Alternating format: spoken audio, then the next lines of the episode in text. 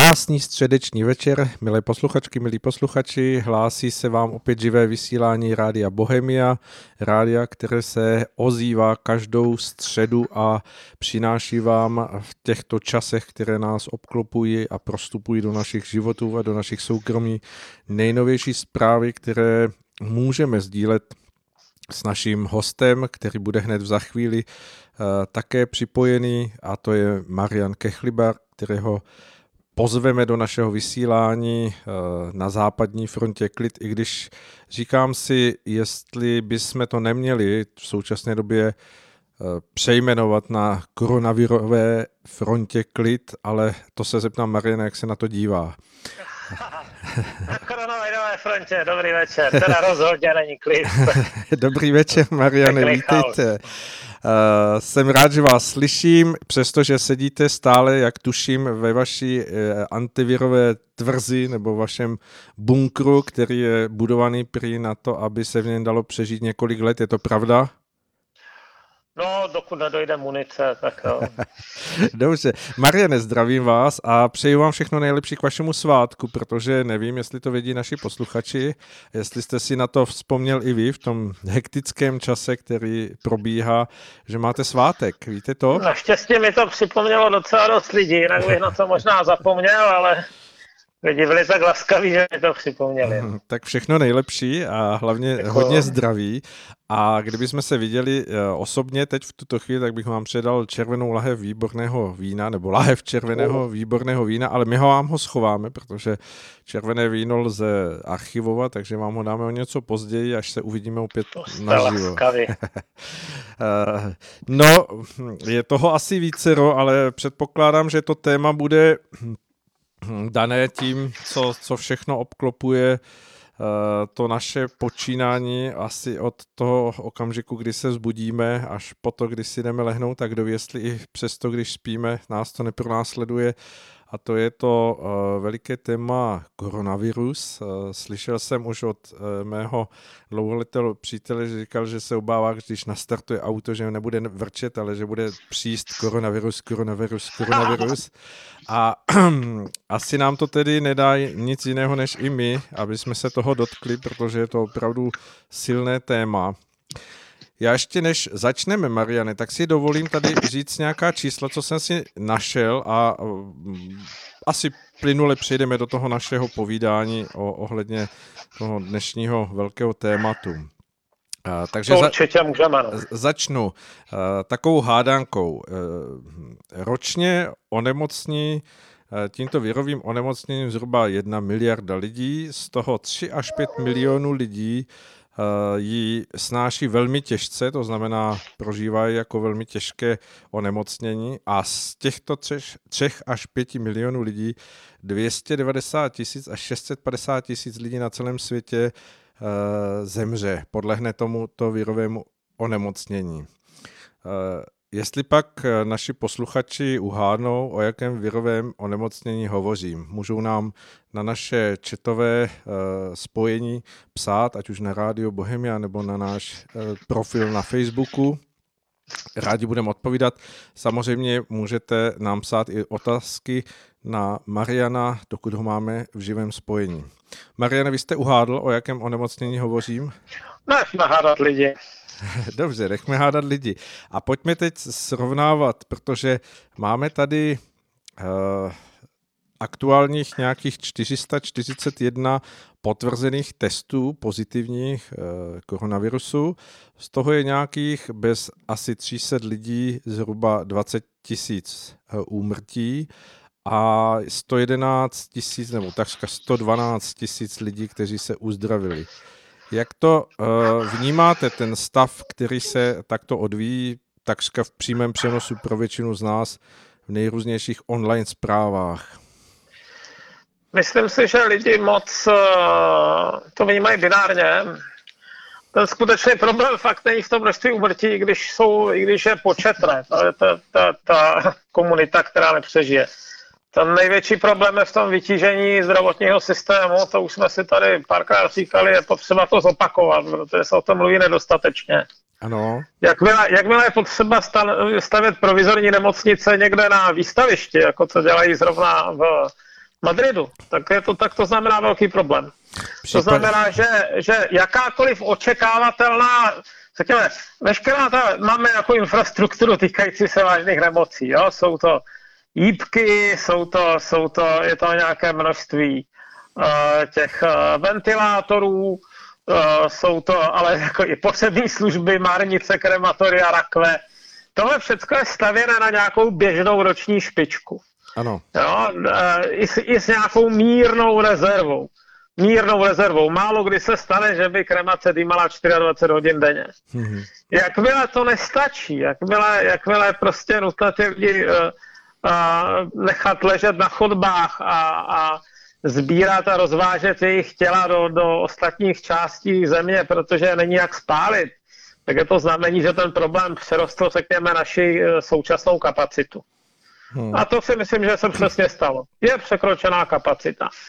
A e, když je překročená kapacita, tak pak hrozí samozřejmě újma i lidem, kteří třeba sami onemocně, neonemocněli tímhletím onemocněním. Jo? Dejme tomu, že dostanete, já nevím, slepé střevo. To je za normální okolností banální stav, který podrobí vás, podrobí vás e, laparoskopické operaci a někdy jdete domů za 24 hodin. Ano ale, ale v případě, že ty nemocnice se úplně hroutí a doktoři nespali a všichni běhají kolem umírajících a, a těžkých případů uh, tohle tohle zápalu plic, tak uh, se na vás nemusí dostat adekvátně kvalitní péče.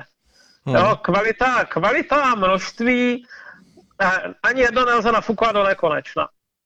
Můžete poskytnout kvalitní služby, ale jenom v určitém rozsahu, anebo můžete poskytnout super základní služby v podstatě větším rozsahu ale my jsme zvyklí na to, jako přímě po desítky let už, že, naše, že náš zdravotní systém se o nás bude adekvátně starat na vysoké úrovni.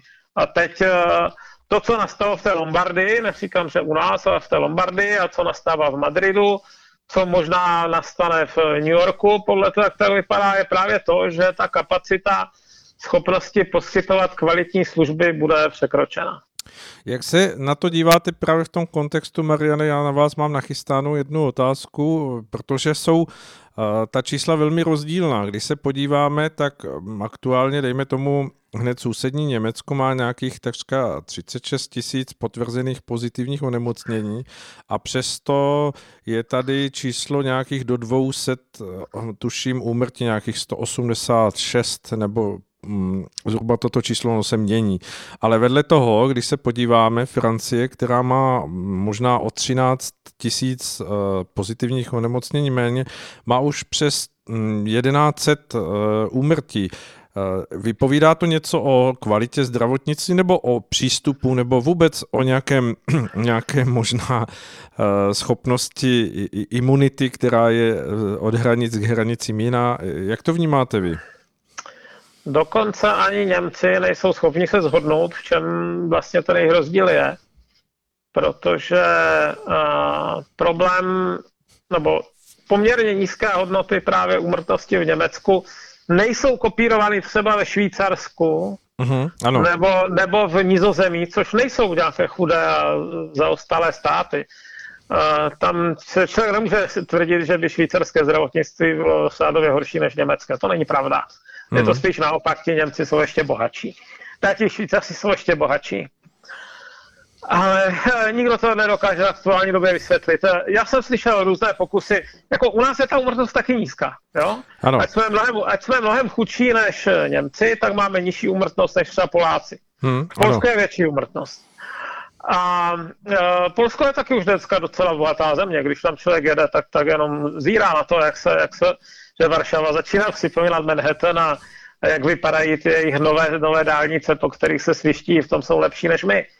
Ale z nějakého důvodu je prostě, e, každá ta země se chová trošku jinak a nevíme přesně proč. Hmm. E, dá se z toho nějak odvodit, e, dejme tomu, i mm, případná Eh, já nevím, mm, účinnost těch opatření, která se zaujímají, protože Německo ještě do nedávna bylo poměrně mm, takové blahovolné proti těm opatřením, která jsme zavedli my a lidé, co se dostávali přes hranice, jak říkali, eh, to je zvláštní, tady už je nařízení nosit roušky, eh, každý, každý nosí ten náš, jak jsem slyšel, v Moravě nazývaný RG ventil, který si dáváme podobě roušky jako, jako humanoidní bytosti na sebe, aby jsme nevypouštěli ty, ty naše aerosolové splodiny a v Německu v tu dobu ještě o rouškách nebylo ani, ani vidu, ani slechu. Já jsem tím taky překvapen, ale takhle, myslím si, že za naše opatření zřetelným způsobem uh, těží ze zkušeností e, Jižní Koreje, Hongkongu, Singapuru. Mm-hmm, je vidět, že tam, což, co mě upřímně teda dělá velkou radost, protože to jsou přesně ty země, které měly obtíže se SARS a SMERS, a které dokázaly nějakým způsobem zjistit, co se s tím dá dělat. Teď jsem si povšiml, že se právě řeší otázka toho, že když zjistí někoho infikovaného, takže ho poprosí o to, jestli by teda umožnil, umožnil uh, zmapování svého pohybu za posledních pět dnů pomocí uh, mobilních telefonů, což uh-huh. jsou mhm. data, která ti operátoři mají. Pomocí toho by zjistili, uh, koho všeho uh, teda s tím vším mohl nakazit. Ano. Uh-huh.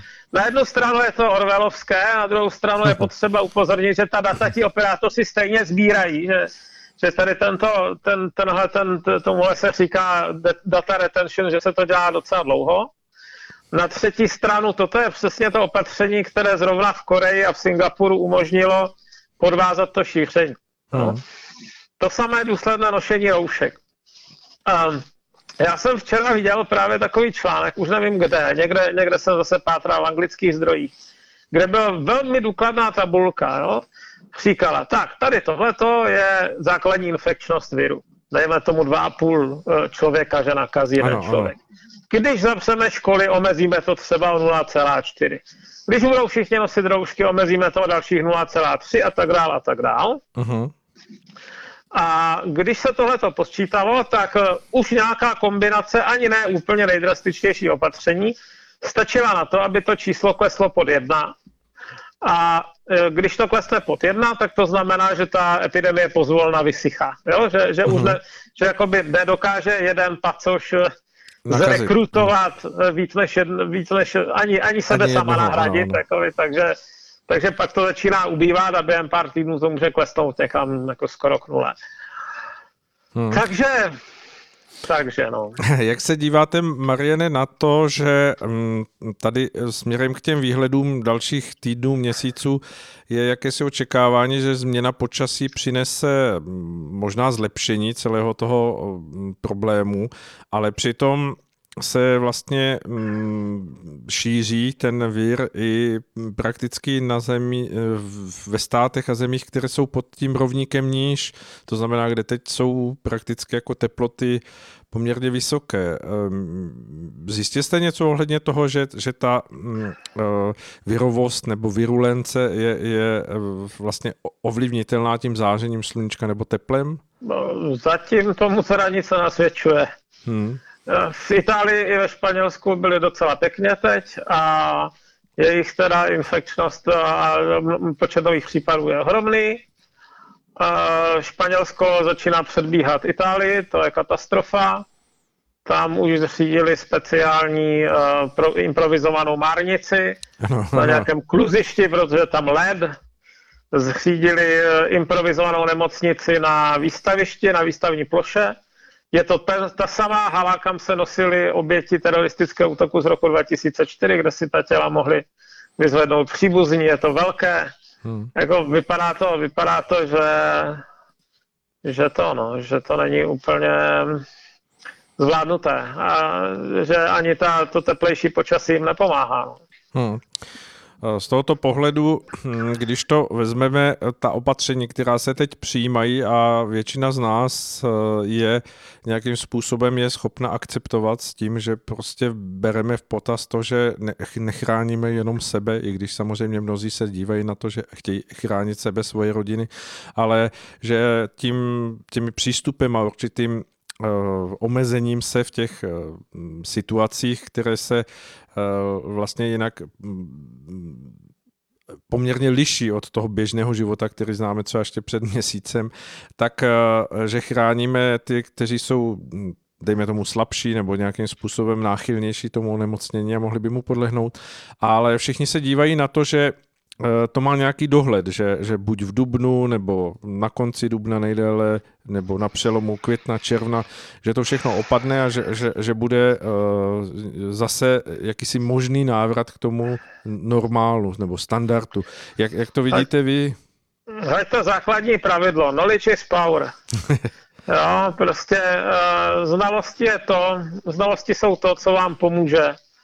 A my musíme o tom viru zjistit co nejvíc. Hmm. A to, co třeba není jasné a co je potřeba zjistit, kteří pacienti teda mají horší průběh.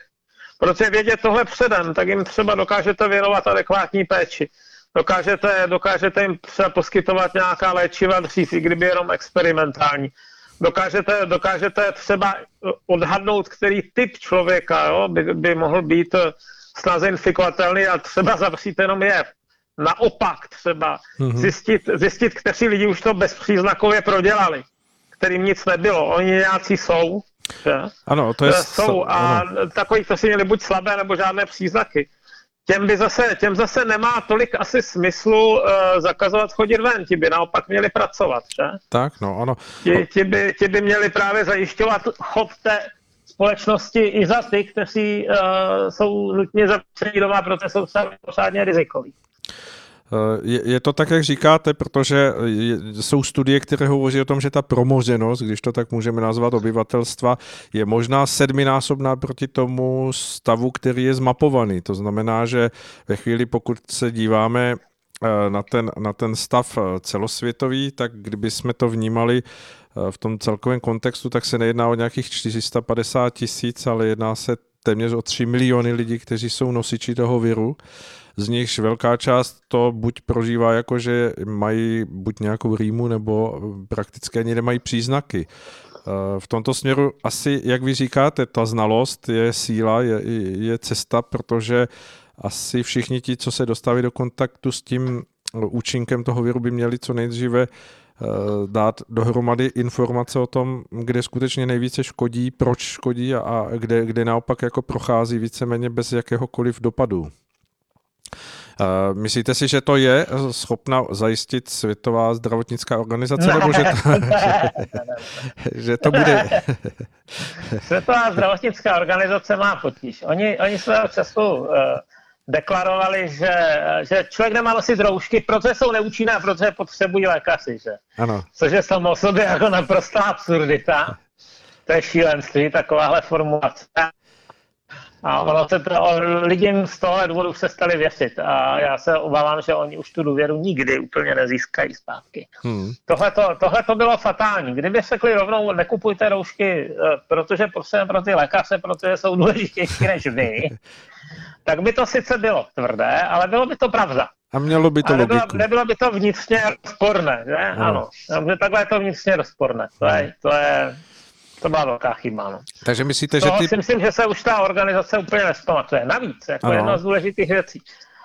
Um, z toho důvodu, aby, aby uh, se s nima teda jako rozuměla Čína, tak uh, oni uh, vyloučili Tajvan a nesmí se už teď z, účastnit její zasedání ani nějak neoficiálně jako nějaký partner, ani, ani svého času byla aspoň možnost, že ten Tajvan tam brali jako, řekněme, no tak nejste úplní, úplní ti, jo, nejste úplní uh, úplná nezávislá země, ale budeme vás tam brát aspoň jako partnera, když si nebudete říkat země, tak tam můžete aspoň sedět a podobně. A to ta, to ta Čína zatrhá, protože Čína považuje Tajván za svůj. Ano.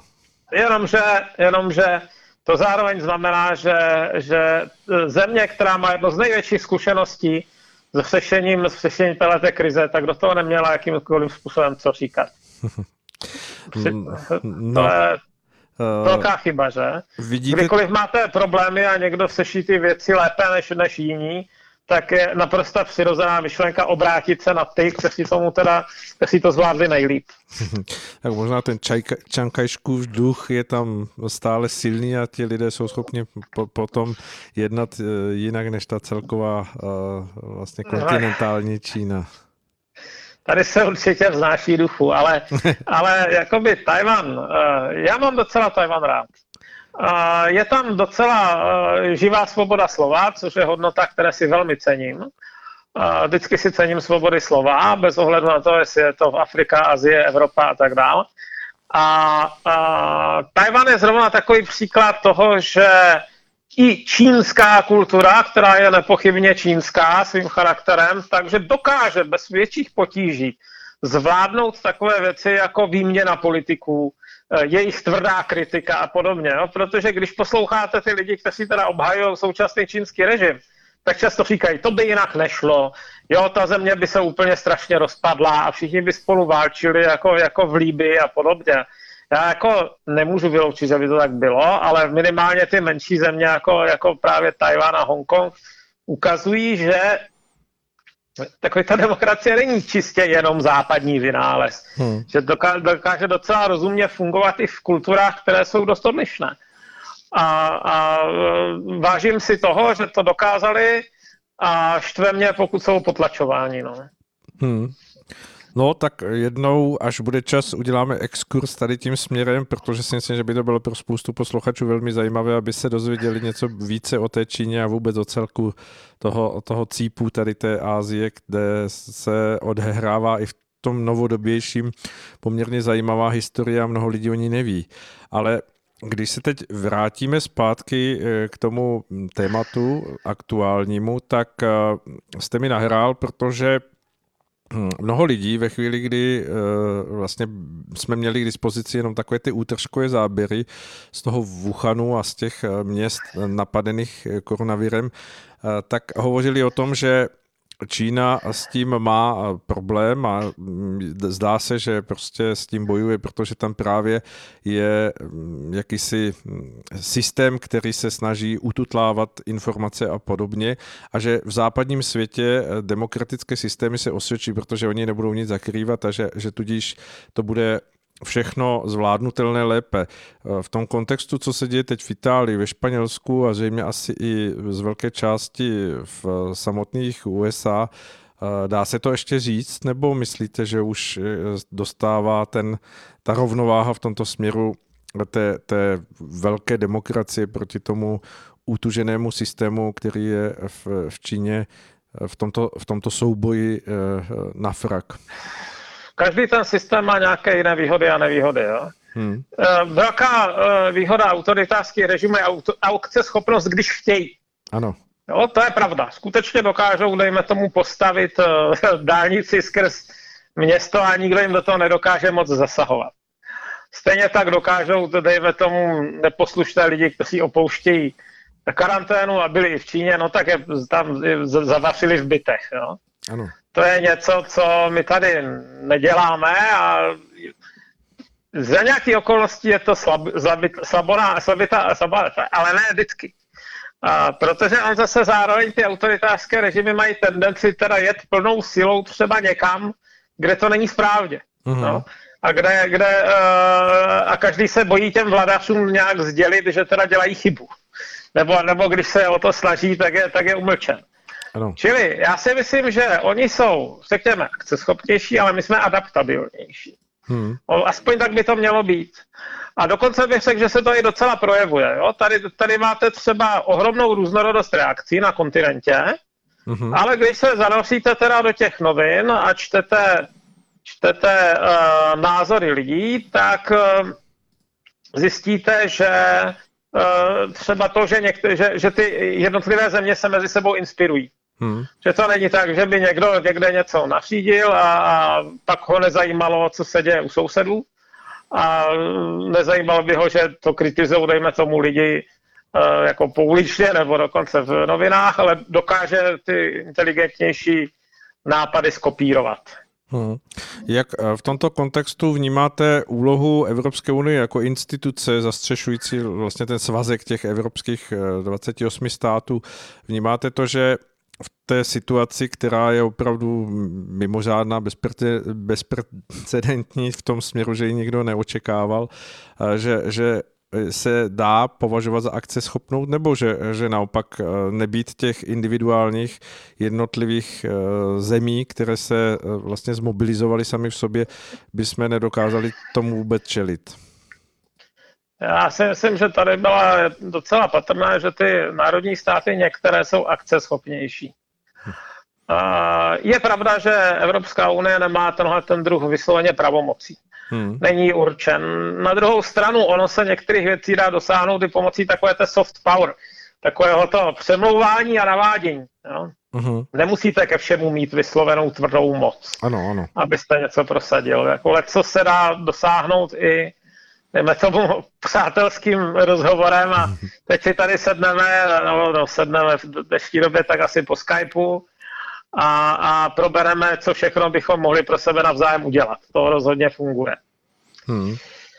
Myslíte... No, z tohohle hlediska mě teda Nemůžu si, že by mě paní van Lénová překvapila, to ne, já, já vím dobře, kdo je a jaké má za sebou výkony v Bundeswehru a podobně, ale v, no, prostě neprokázala moc velkou čest tohlete, tomuhle systému. No. Myslíte si, že ten eh, nástroj třeba šengenských hranic se nedal v tomto směru využít eh, progresivněji nebo nějakým způsobem nařízením toho, že prostě bude usnesení, že ty státy, které skutečně pracují v, těch, eh, eh, v tom systému Schengenu, ať se jedná o vnější hranice nebo o letiště a podobně, takže si jednorázově z jednoho dne na druhý zavedou nějaký pořádek ve všech zemích? Jo, tady to se, tady narážíte na Víte co, eh, Schengen a euro, to jsou, tím myslím platidlo euro, ano. to jsou záležitosti do dobrého počasí, jak já říkám. Jo, v situaci, kdy prostě všechny zúčastněné země jakž tak fungují a nenastává žádný zásadní problém, tak fungují krásně. Jezdíte si přes hranice dle libosti a, a nemusíte měnit peníze. Horší je to v situacích krizových. Tam se ukazuje, že to zase tak robustní konstrukce prostě nejsou. Hmm. Uh, to je, ono je to popravdě sečeno to samé s volným pohybem osob. Jo? Teď, když třeba čtu španělské stížnosti, tak Španělé si stěžují, že příliš mnoho jejich mladých eh, doktorů uteklo třeba do Německa. Hmm. A že teď v téhle krizi jim strašně scházejí, že, že by potřebovali každého člověka a nemají ho. Prostě. O tom jsme se bavili i o t- italských eh, vlastně těch v úvozovkách emigrantech, kteří utíkají do Británie a podobně v jednom z našem povídání. Pamatuju si to, no. Ano. No, to je velký a trvalý problém, no. Hmm. No a uh, myslíte si, že v tomto, v té, v, jakoby v té situaci, která je, která pak asi, až bude odeznívat se, to zapíše, ta uh, situace nebo ta smysluplnost toho, toho celku evropského a budou to lidé vnímat spíš jako negativně, nebo, nebo se nakonec ukáže nějaký pozitivní moment v tom? Ale je to se, abych si přál, aby uh, nějakým způsobem ta země byla, nebo ten, ta, to, společenství bylo pružnější a aby bylo třeba i ochotno se vzdát jako nějakých, eh, nějakých centralizovaných pravomocí, pokud je nedokáže dobře vykonávat. Hmm. Ale uh, v momentě, kdy řeknete, že třeba byste považovali za moudré uh, buď zrušit euro, nebo, nebo uh, omezit ho na těch pár zemí, které skutečně dokážou dodržovat maastrichtská kritéria, tak uh, po vás začnou křičet, že jste nepřítel evropské myšlenky a chcete válku. Jo? To, je, to, je, to mě přijde jako hrozná zabedněnost, ale, ale tak každý má to asi jiný názor. No. Když už jste začal o tom euru, eh, docela jistě se všechna ta opatření dotknou toho, co vnímáme jako moment velmi hm, důležitý a to je chod ekonomiky. No to nepochybně, no. Hm, Donald Trump hovoří o tom, že eh, vlastně ta opatření, která teď se hm, nastavují pro tu ochranu toho epidemiologického druhu, že nakonec přinesou daleko větší oběti na různých stupních sebevražd a, a zničených životů lidí, kteří budou dostiženi tou vlnou té ekonomické virulence. Jak to vidíte vy eh, v tomto směru? Uh, myslím, že ne, nejsem takový pesimista. Hmm. Myslím si, že ta krize může být prudká, ale nemusí být nutně super dlouhá. Uh, to, co je u krizí opravdu problém, je, když jsou moc dlouhé, když trvají léta. Hmm. To, je, to byl typický příklad velké deprese v 30. letech, ale bylo to velmi zřetelně znát i teď po tom roce 2008. To se strašně táhlo. A to je to, kdy lidi začínají mít duševní potíže a, a pocit beznaděje a tak dále. No. Hmm. Ale, ale řekněme, eh, teď se nám zastavila ta ekonomika, nebo pozastavila z nějakého vnějšího důvodu, ale možná, že to zároveň očistí nějaké, nějaké nestabilní firmy z trhu, zvlášť firmy, které byly těžce zadlužené. A to náhodou vůbec není špatná věc. Jo? Vůbec se uvažuje o tom, co je ta takzvaná zombie firma. Zombie firma je firma, která, řekněme si, tak vydělává sotva na splácení svých vlastních závazků a, a na bezprostřední provoz a někdy ty závazky ani nestíhá. Hmm. Jo, takových firm není úplně málo, dost často požadují nějakou státní pomoc nebo úlevy a přitom je otázka, jestli vůbec má smysl, aby existovaly. Protože oni nějakým způsobem třeba uh, berou ostatním firmám zdroje. Jo? Berou, berou jim zaměstnance, berou jim třeba kanceláře a takovéhle záležitosti. Hmm. A uh, pokud by se část těle zombie firm pročistila z trhu, tak by možná o to víc ožily ty firmy zdravější, které, by, které ty lidi potřebují, jo? Které by zaměstnali místo nich. Hmm. No, ale tady můžeme hovořit o celých sektorech e, ekonomických, jako je, já nevím, v současné době letecká doprava, konec konců ano, i, i automobilová jsou, doprava. Jsou, ano, eh, je to pravda, eh, lidi budou šetřit na takových věcech, jako je nové auto, turistický sektor šel minimálně dočasně k nule, ale tam si myslím, že nastane zase prudká reakce, až budou uvolněné tyhle ty, no u auta asi ne, ale u toho turistiky, jo, Představte si, že někdy za rok teda už bude bezpečné cestovat, když bude, dejme tomu, nějaká funkční vakcína a podobně. Kolik těch lidí, kteří si dlouho odříkali nějakou dovolenou, vyrazí? To bude přesně opačný problém. To natolik zavalí si, myslím, ta města, že, že tam bude problém se hýbat a že uh, že naopak eh, ten turistický průmysl se dostane do přeřátí, no, do opravdové bubliny. To si myslím, že nastane. No. Eh, eh, tak jak to povídáte, tak to vnímám, že byste se shodl s Donaldem Trumpem, nevím tedy jak, jak úplně detailně, ale on hovoří o takzvaném U ekonomickém, to znamená, že teď to jde prudce dolů, pak to bude mít nějaké spodní, spodní háček a pak to druhé ramínko toho U půjde stejně prudce nahoru. Myslíte si, že, že tedy to tak jako bude ten scénář? Netroufám si to věštit, ale toto není, řekněme, toto není jako krize fundamentální. Jo? My jsme teda měli na, na, našlápnuto do recese už předtím, hmm. i když ne tak těžké, ale toto není, eh, no nevypadá to jako fundamentální krize, vypadá to jako krize z vnějších příčin. Tam je určitá šance, že by se to mohlo zlepšit například i proto, že asi bude snaha přesunout nějakou výrobu a podobně tady do, do uh, Evropy, do Ameriky zpátky, uh, už jenom proto, aby se moc nezáviselo na Číně a to může znamenat nějaká pracovní místa třeba. Hmm. No ale eh, ve výsledku když to vezmeme z pohledu těch národních států, eh, bavili jsme se o tom víckrát, že dejme tomu ta jižní Evropa je v takovém stavu, že každý takovýto otřes zbrojní může znamenat úplně spadnutí do té nená, ano, nenávratnosti, vys Itálie a podobně. Jak to vidíte? Uh, ano, to, tohle si myslím, že hrozí. A myslím si, že je nebezpečí nějakých kaskádových uh, krachů protože uh, za těchto okolností bude velmi těžké platit byt jenom úroky z dluhu. Uh, dokonce si myslím, že Francie na tom asi hůř než, než uh, Itálie, protože když má nominálně nižší dluh, tak měla až dosud, pokud vím, strukturální deficit, i takový ten primární deficit, čili i kdyby nemusela splácet žádné dluhy, nebo, se, nebo splácet úroky z nich, tak by stále ještě byla v mínusu.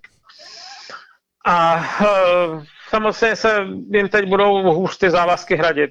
Zejména v situaci, kdyby potřebovali hm, pošťouchnout ještě dál nějakým způsobem eh, ekonomiku nějakými penězi zhozenými z hora, jak se říká, ty helikopter money. Ať už to budou realizovat na úrovni lidí nebo na úrovni firm, tak eh, ano, toto je jakoby přesně ten moment, kdy se výjimečně zhodnu s, s Kýnesem, že toto je přesně ten moment, kdyby se vyplatilo tu ekonomiku po té krizi nakopnout se a tím, že začnete stavět ty dálnice. Jo. No ale musíte na to mít peníze. No. Tak Keynes měl svého času chytrou a elegantní, ale politicky nerealizovanou myšlenku, že se na to ušetří v dobách konjunktury a že, že ty ušetřené peníze se použijou v dobách krize, jenomže politici zjistili, že nejlepší uplácet lidi non-stop, no tak se zadlužovali v konjunktuře a, a pak do krize přijdou s balíkem dluhů na hřbetě, který je nesnesitelně těžký. No. Hmm.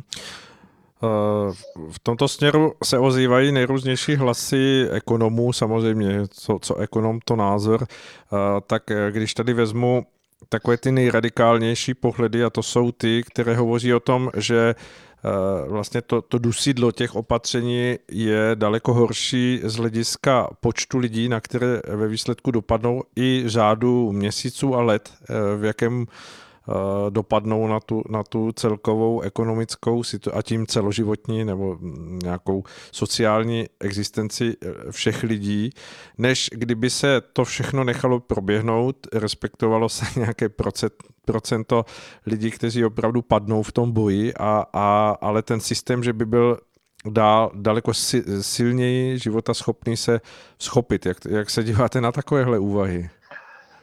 Teď myslíte uh, ekonomicky nebo z hlediska uh, Teď myslím infekcí? i z hlediska infekcí, že, že prostě hovoří o tom, uh, ekonomové, zkusme to respektovat do nějaké hranice, že prostě se udělají opatření, ale nepřekračujeme nějakou čáru, která už bude znamenat úplné zadření toho ekonomického motoru. To znamená, že, že začnou padat jednotlivé uh, silné firmy a, a prostě dojdou lidem ty cirkulační peníze a, a z toho výhledu vlastně je lepší udělat tedy ten kompromis toho, že, že budou uh, tady lidé, kteří uh, vlastně um, se stanou oběťmi toho, toho uh, pandemického rozšiřování, ale ta většinová populace přežije a argumentuje tím, že se to takto dělo vlastně v celé historii lidstva. Já jsem, myslím, že toto je falešný protiklad, jo. Hmm. Se tomu říká falešné dilema. To, to je jako, prezentuje nám dvě možnosti, jako kdyby se navzájem vylučovali. Hmm. To tak není. To tak není. Uh, to, co my potřebujeme, nebo proč se zarazila ten stav dočasně, byl právě ten zjistit, co se děje. Ano, ano. Jo, jako co se dá dělat. Toto je fáze, která stojí peníze, nezničí celou ekonomiku, ale je potřeba, aby, aby se tam člověk aspoň trošičku Eh, zpamatoval, porozhlídl a zjistil, co může a co nemusí fungovat. Hmm. A jakmile, jakmile uh, už jsou trošku poznatky o tom, co tedy skutečně funguje a co ne, co některé státy uplatňují efektivně, co, co se jim nepovedlo a podobně, tak můžete zavádět opatření, která zase ten ekonomický život uh, usnadní. To se ostatně už pomalu děje, že jo? A přitom uh, neohrozí ty lidi. Jo, to je falešný, to je prostě falešné dilema a když někdo to prezentuje tímhle tím způsobem, tak mě štve. jako musíme si vybrat mezi, mezi eh, tady pomíráním starší populace a ekonomickým kolapsem. To tak není. Jo, eh, ta situace se vyvíjí, eh, je potřeba se přizpůsobovat, bádat, vynalézat, uvažovat a nějakým způsobem akceptovat cizí řešení, ne, že všechno uděláme na vlastní pěst, protože oni jsou v něčem přece jenom v cizině chytřejší, někdy to platí i naopak, Nový Zéland, nemilím se teď prohlásil, že bude kopírovat česká opatření, no tak uvidíme, hmm. ale, ale jako tímhle tím způsobem se dá dosáhnout stavu, kdy ta ekonomika sice bude slabší, ale nezadře se a zároveň to zachrání nějaké životy. Hmm.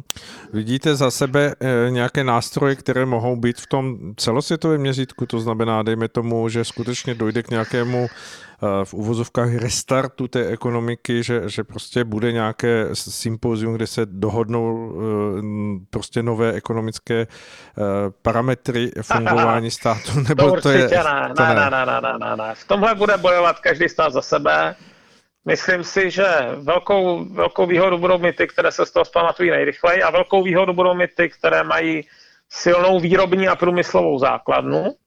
Z tohohle hlediska je to pro nás pořád ještě trochu nadějné, protože česká tradice průmyslové výroby je docela silná, ještě máme nějaké inženýry, ještě máme nějaké továrny, nějaké technické školy, takže je možné, že bychom eh, část toho prostoru mohli obsadit, řekněme. Hmm. On se možná uprázdní, jako ona, možná, dejme tomu, ztratíme, že ztratíme uh, průmysl automobilový, ale ti lidi se nestratí.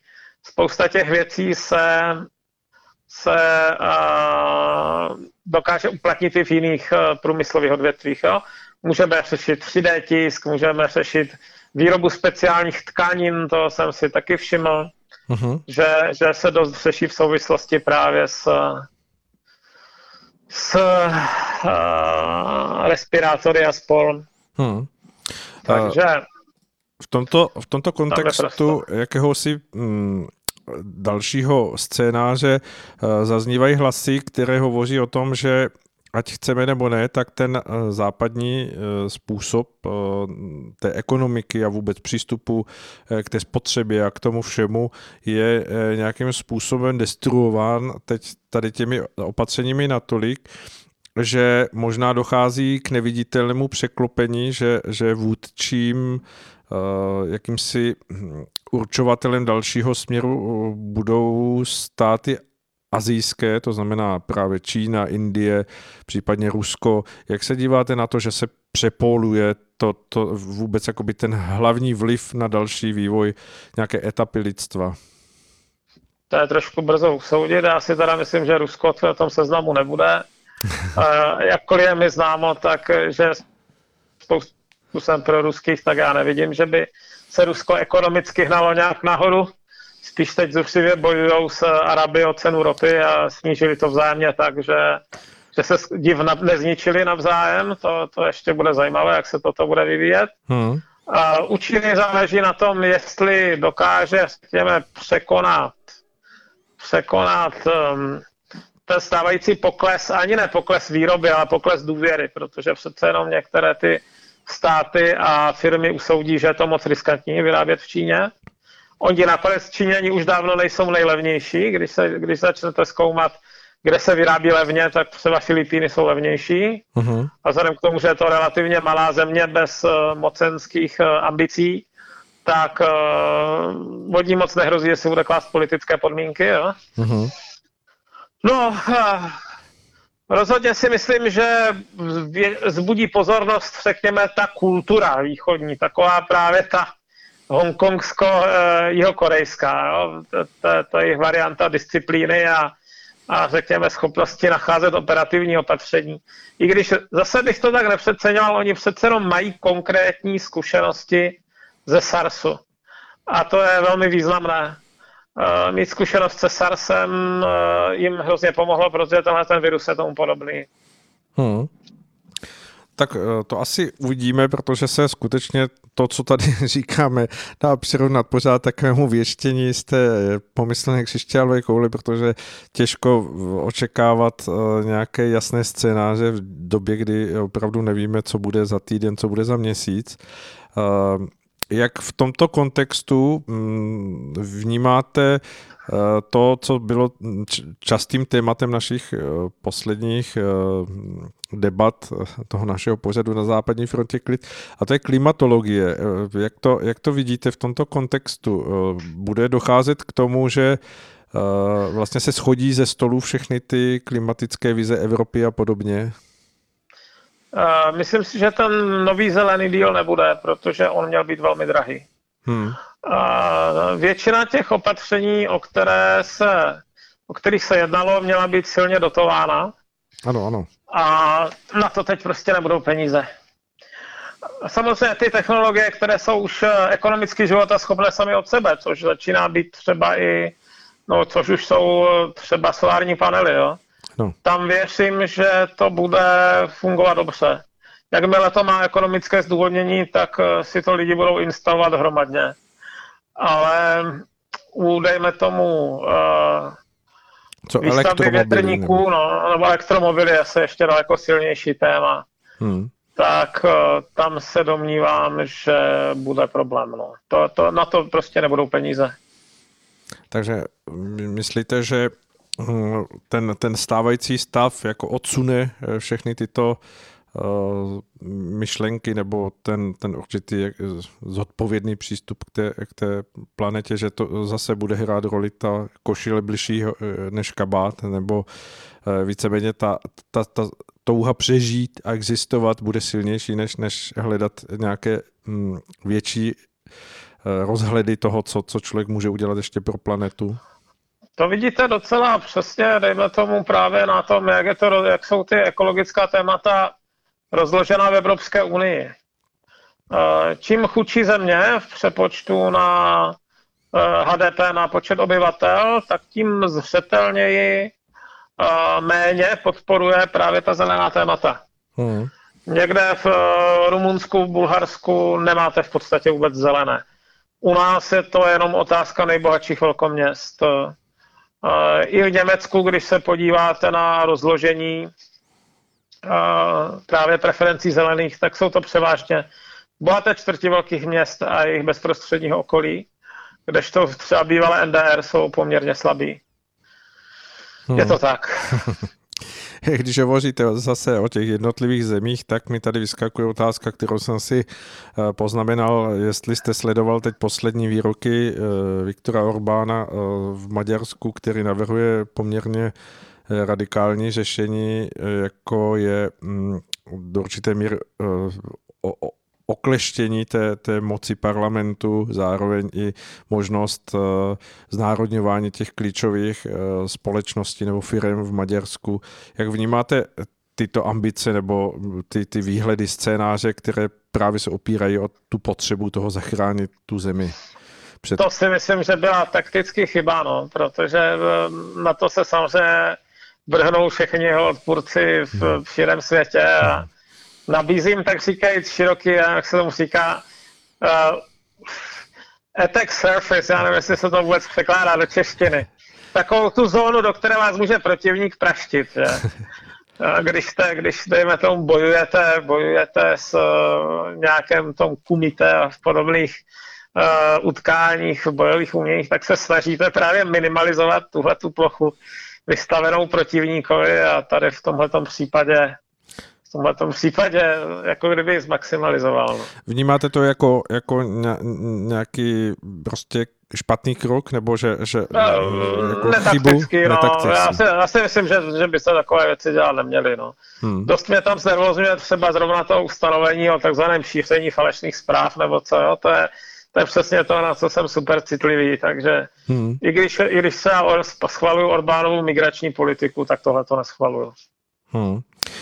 Co když ten mm, vývoj bude pokračovat tak, že takovýmto úvahám a myšlenkám bude, bude nahrávat? Co když se skutečně dostaneme do toho orvelovského uzurpátorství, těch rovin všeho našeho působení, e, všechno nám vypnou a zamknou?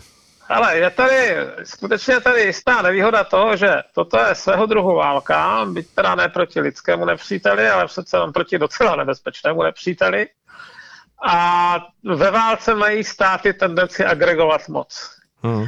A pak je otázka po té, co ta válka skončí, abyste aspoň část tady této expanze moci zahnali zpátky.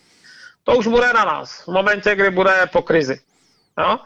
Tak, nebo kdy to aspoň bude vypadat, že po krizi. Teprve v ten moment eh, můžeme nějakým způsobem jako zatlačit zpátky, aby, aby zase ty občanské svobody jako se trochu zlepšily nesmíme to zanedbat, je potřeba na to myslet, ale ono, to, ono to bude potřeba i z jiných hledisek. Já si třeba myslím, že menší firmy bez rezerv dostanou tak, tak na frak, že bude to uvolnit i regulační rámec, uh-huh. Aby, uh, protože regulační rámec má svoji vlastní hodnotu, že? Má, má, má to cenu podobnou jako daně nebo, nebo nějaké odvody, tak i, i za to vydáte nějaké množství peněz. A od určité chvíle prostě na to ta, ta ekonomika nemá. Ona není náhodou, že ty chudší země jsou většinou méně regulované. Hmm. Takže, takže je tam nějaký prostor zase, řekněme, ten stát oslabit uh, ve prospěch teda obyčejné svobody, ale, ale musíme na to myslet, musíme to dělat. Hmm. No, není to právě tak, že se tady mohou potkat uh, proudy toho, že bude narůstat nějaká společenská nespokojenost právě třeba i následkem toho, že se zvedne nezaměstnanost, uh, sta, ty sociální úroveň bude se propadat, uh, dejme tomu, do toho budou pořád působit restriktivní opatření a ty hlasy lidí budou narůstat jako do té nespokojenosti a nakonec to vynese nějakého takového diktátora eh, na, na, na vrch? Uh, to záleží na tom, co se bude dít.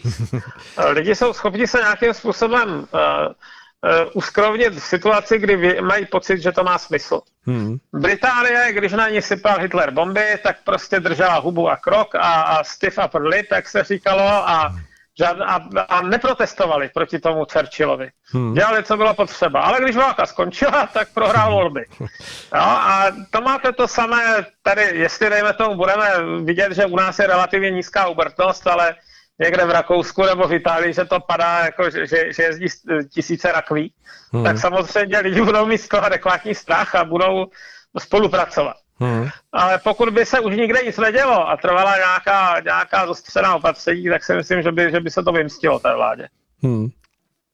Jinak asi nelze než říct, že mm, se uh, jako obyvatele toho malého českého prostoru chováme zatím, myslím, jako skvěle výborně, protože myslím, že lidé chápou tu situaci a a podporují, dejme tomu, všechno, co se týká zdravotnictví, jsou schopni nějakým způsobem respektovat i to, že se dějí mimořádné věci.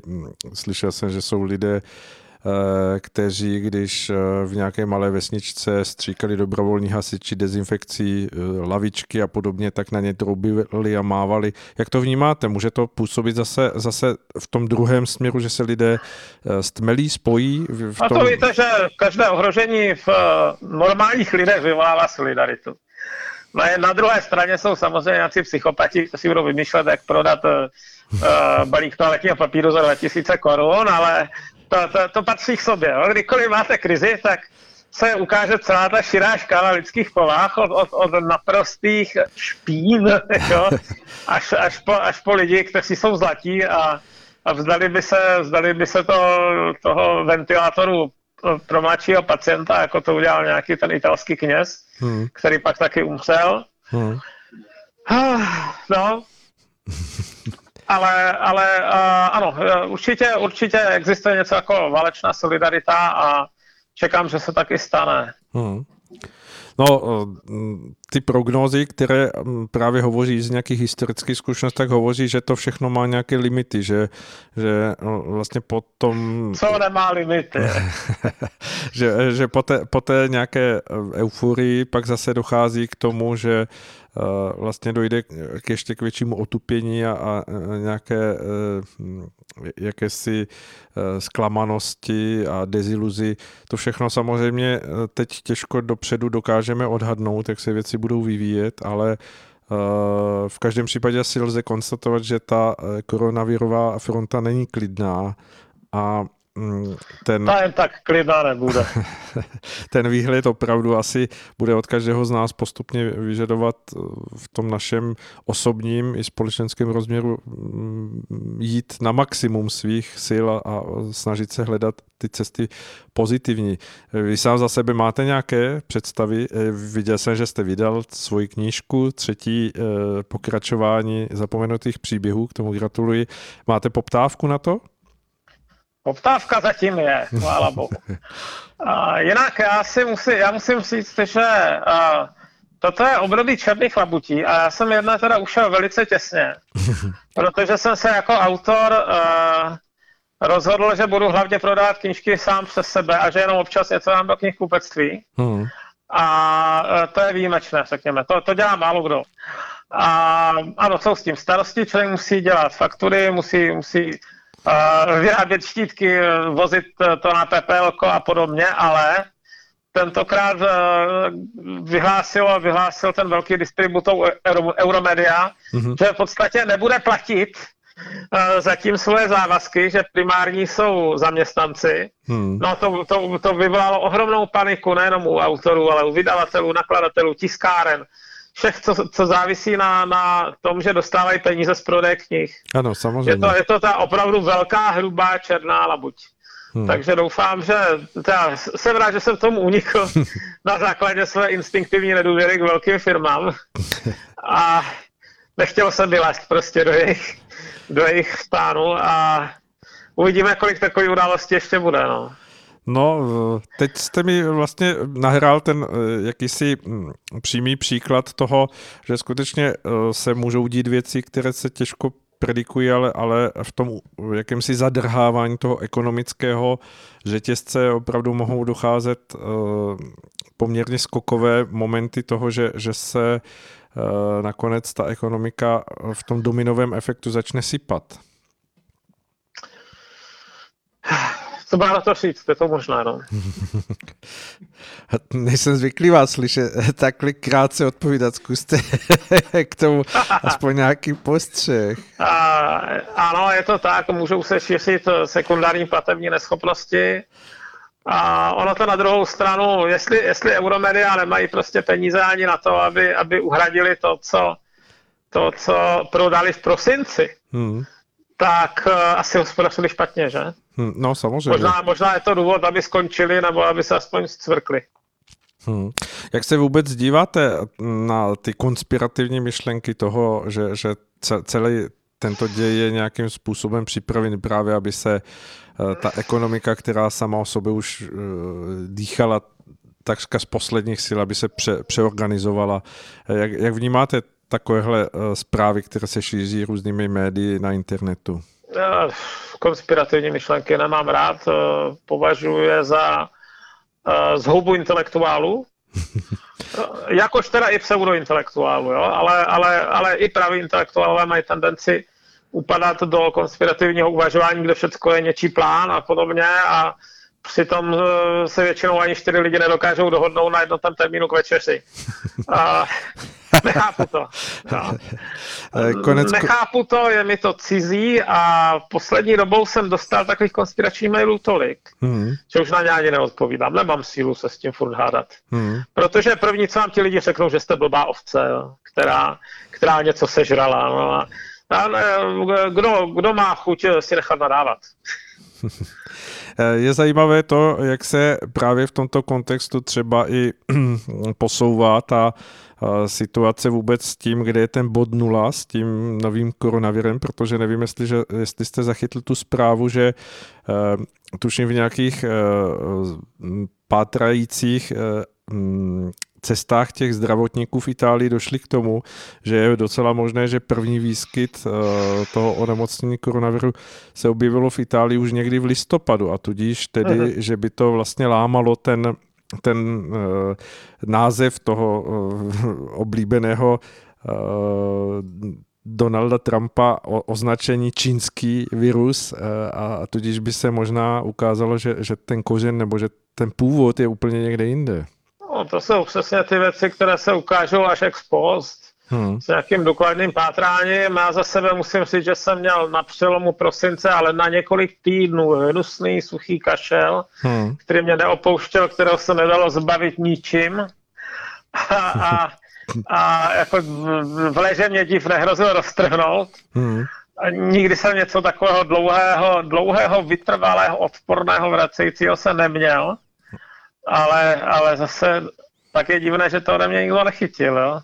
A nebo je možné, což teda se třeba na to taky časem přijde, že se přece jenom šířily různé kmeny a dejme tomu ten současný je mnohem infekčnější než ten třeba ještě před dvěma měsíci. Jo.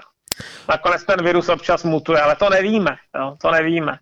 Tohle je přesně taková záležitost, že se to bude jednohodné analyzovat z nějakých vzorků uh, zpětně a mapovat, kudy to šlo, až na to bude čas momentálně jsou ty laboratoře přetížené skutečnýma eh, živýma umírajícíma lidma. Samozřejmě. A myslíte si, že je dohledatelné tou dnešní vědeckou cestou skutečně nějakého pacienta nula? Nepochybně. Rozhodně, rozhodně už jenom podle právě drobných, drobných mutačních změn se dá velice dobře zmapovat to šíření. Hmm. A nebyl jste v Itálii? Nebyl jsem v Itálii dlouho, dlouho. Několik let. Eh, to Ale se... Itálie přišla za náma, že? No samozřejmě, ano. Eh, navíc eh, to se asi neví, že v Itálii, jak jsme o tom hovořili, je skutečně těch čínských firm a, a čínských pracovníků velké množství, takže skutečně tam to propojení, ta vazba tam je poměrně je to silná. Pravda, jak tam hodně. No. Dobře, uvidíme. Ono se to nakonec všechno nějakým způsobem rozkryje. Doufejme, že to, co nás čeká, co je před námi teď, eh, to bude dovolovat, abychom to skutečně s jakousi exaktností a jasností dokázali jednou rozklíčit a Mm, věřím tomu. Tak, musíme se to dožít a musíme se to dožít, pokud možno zdraví. Protože ona se u těch, i u těch přeživších se nedá úplně vyloučit, že budou mít nějaké trvalé následky. Ano, to je jedna z mimořádností, která skutečně uh, provází ta zjištění, že, že dochází uh, k poškození plic a, a, a i, i jiných orgánů, která teprve, uh, ta, ta poškození teprve ukáží, co, co to všechno vlastně v sobě obsahuje, ten, ten virus. Ano, obávám se, že pro nás asi ještě nějaká překvapení má. Jinak pro naše posluchače tím, že se nezapojili do soutěže, ji rušíme já řeknu, že jsem úplně na začátku našeho pořadu hovořil o influence, o klasické chřipce, která samozřejmě má také poměrně dost eh, zářezů, když probíhá jako epidemie po planetě a v tomto směru se zdá asi hovoří o tom, že ten koronavirus je takový, mm, takový superman v tom, v tom virovém, mm, v té virové rovině, protože to, co ho asi nějakým způsobem posouvá do té, do té nebezpečnosti, je ta rychlost šíření a i ta nebezpečnost toho, že ten to objevení se toho virového onemocnění u člověka je až ve chvíli, kdy už skutečně může nakazit spoustu dalších lidí. To je jedna věc a druhá věc je právě ten počet těch případů, které potřebují hospitalizaci. Ten je daleko větší, daleko řádově. 20krát, 30krát, 40krát. Hmm, hmm. Je to tak. A samozřejmě ty zprávy, ať už z Itálie, ze Španělska, četl jsem i poměrně emotivní výpověď lékařů z Británie a věřím, že určitě přijdou i eh, z Ameriky, eh, že ten stav, který prožívají potom zdravotníci a lékaři, kdy vidí, že skutečně kam jejich oko dohledne na tom oddělení, tak jsou lidé, kteří lapají po dechu a, a není pro ně v tu chvíli prakticky šance je nějakým způsobem od toho zbavit, tak eh, to musí být asi velmi traumatizující. Eh, ten, ten stav prožívat přímo tu, tu frontu toho, toho útoku na, na ty postižené lidi. Vy jste přišel vlastně s prvním tím, mm, s tou informací o výpovědí toho lékaře, která chvíli byla napadána tím, že, že se jedná o nějakou fake news a pak se vynožilo těch zpráv daleko víc. Vnímáte to jako satisfakci? že, no, to víte, že jsem potěšen, že jsem dokázal sdělit lidem něco relevantního. A myslím si, že to možná mohlo mít i vliv na to, že to lidi začali brát vážněji. Hmm. A, a strašně pevně, silně doufám, že toto nevyzkoušíme na vlastní kůži. Hmm. Jakou mají čtenost e, v současné době vaše články na stránkách e, www.kechliber.net? Jako normální, několik tisíc na článek podle toho, o čem zrovna je. Hmm. Občas to překročí 10 tisíc, ale samozřejmě ten článek z toho Bergama, ten to přestřelil, ten má aktuálně 298 tisíc přečtení. No. Hmm. 3% tak... národa, ale zároveň si člověk uvědomí, že zase tak velký zásah nemá, jo. I těch 298 tisíc lidí, to jsou 3% národa, no. Hmm. Tak jako v, v autobuse jede na půl člověka, no, když všichni sedí, to není zase tak moc. tak to je součást toho demokratického systému svobody slova, že si lidé vybírají a, a jsme toho součástí, ale pokud, pokud to jen pár lidem otevřelo oči, tak myslím, že to určitě přineslo dobré výsledky. Taky v to doufám. Mariane, my jsme úplně skočili do závěru, takže uh, věřím, že uh, jste to překonali tím, že jsme tam nestihli zařadit uh, skladbu, jestli jste si to vůbec všiml. A... Všiml jsem si to dobře, no. Doufal jsem, že mě ulevíte teda mým, mým uh, ubohým hlasivkám, ale holce to nestalo, no tak příště. No. Ale i na závěr no. zníte skvěle a ta lahev červeného vína bude i za to vaše eh, vydržení ta, teď toho dnešního, dnešního povídání a věřím, že když ho dáme na YouTube nebo na, na eh, vlastně naše stránky Rádio Bohemia, že bude mít také velkou poslechovost, tak jak poslední vysílání mají. Mm. Uh, Mariane, moc děkuji, že jste se připojil do našeho vysílání. Já jsem moc rád za vaše postřehy, vaše myšlenky. Budeme se těšit zase, že se za 14 dnů uslyšíme a uh, věřím, že budeme moc hovořit už o nějakých pokrocích eh, toho, toho, toho poznání, co je to za, za potvoru ten virus a tím pádem, že budeme mít i možnost hovořit o nějakých vý, vý, výhledech, které budou pozitivnější. Doufejme. Moc děkuji, přeji vám krásný večer, držte se a hodně zdraví a budeme se těšit. Schválnou. Naslyšenou. Tak, milí posluchači, milé posluchačky, dnes je to všechno z našeho vysílání, věřím ale, že to bylo dostatečně výživné a dostatečně obšírné, protože jsme se snažili projít takovým způsobem dotýkání se nejrůznějších témat, která se nabalují na to veliké téma o koronaviru. A věřím, že postřehy, pohledy Mariana ke Chlibara byly jako vždy mm, fundamentální, to znamená, že, že to byly skutečně relevantní informace, které se dají zúžitkovat pro každého z nás. A tak nezbývá, než abychom se s vámi v tuto chvíli rozloučili a mm, popřáli vám, ať vším procházíme eh, pokud možno mm, s klidnou hlavou, s jasným rozhledem, s vnitřním klidem a naplňovali tak eh, naše slova, která říkáme vždy na závěr našeho vysílání a to je, věřme, že bude lépe a dělejme věci tak, aby bylo lépe. Od mikrofonu Rádia Bohemia se s vámi loučí Ali Svoboda a těšíme se na další vysílání s vámi. Naslyšenou.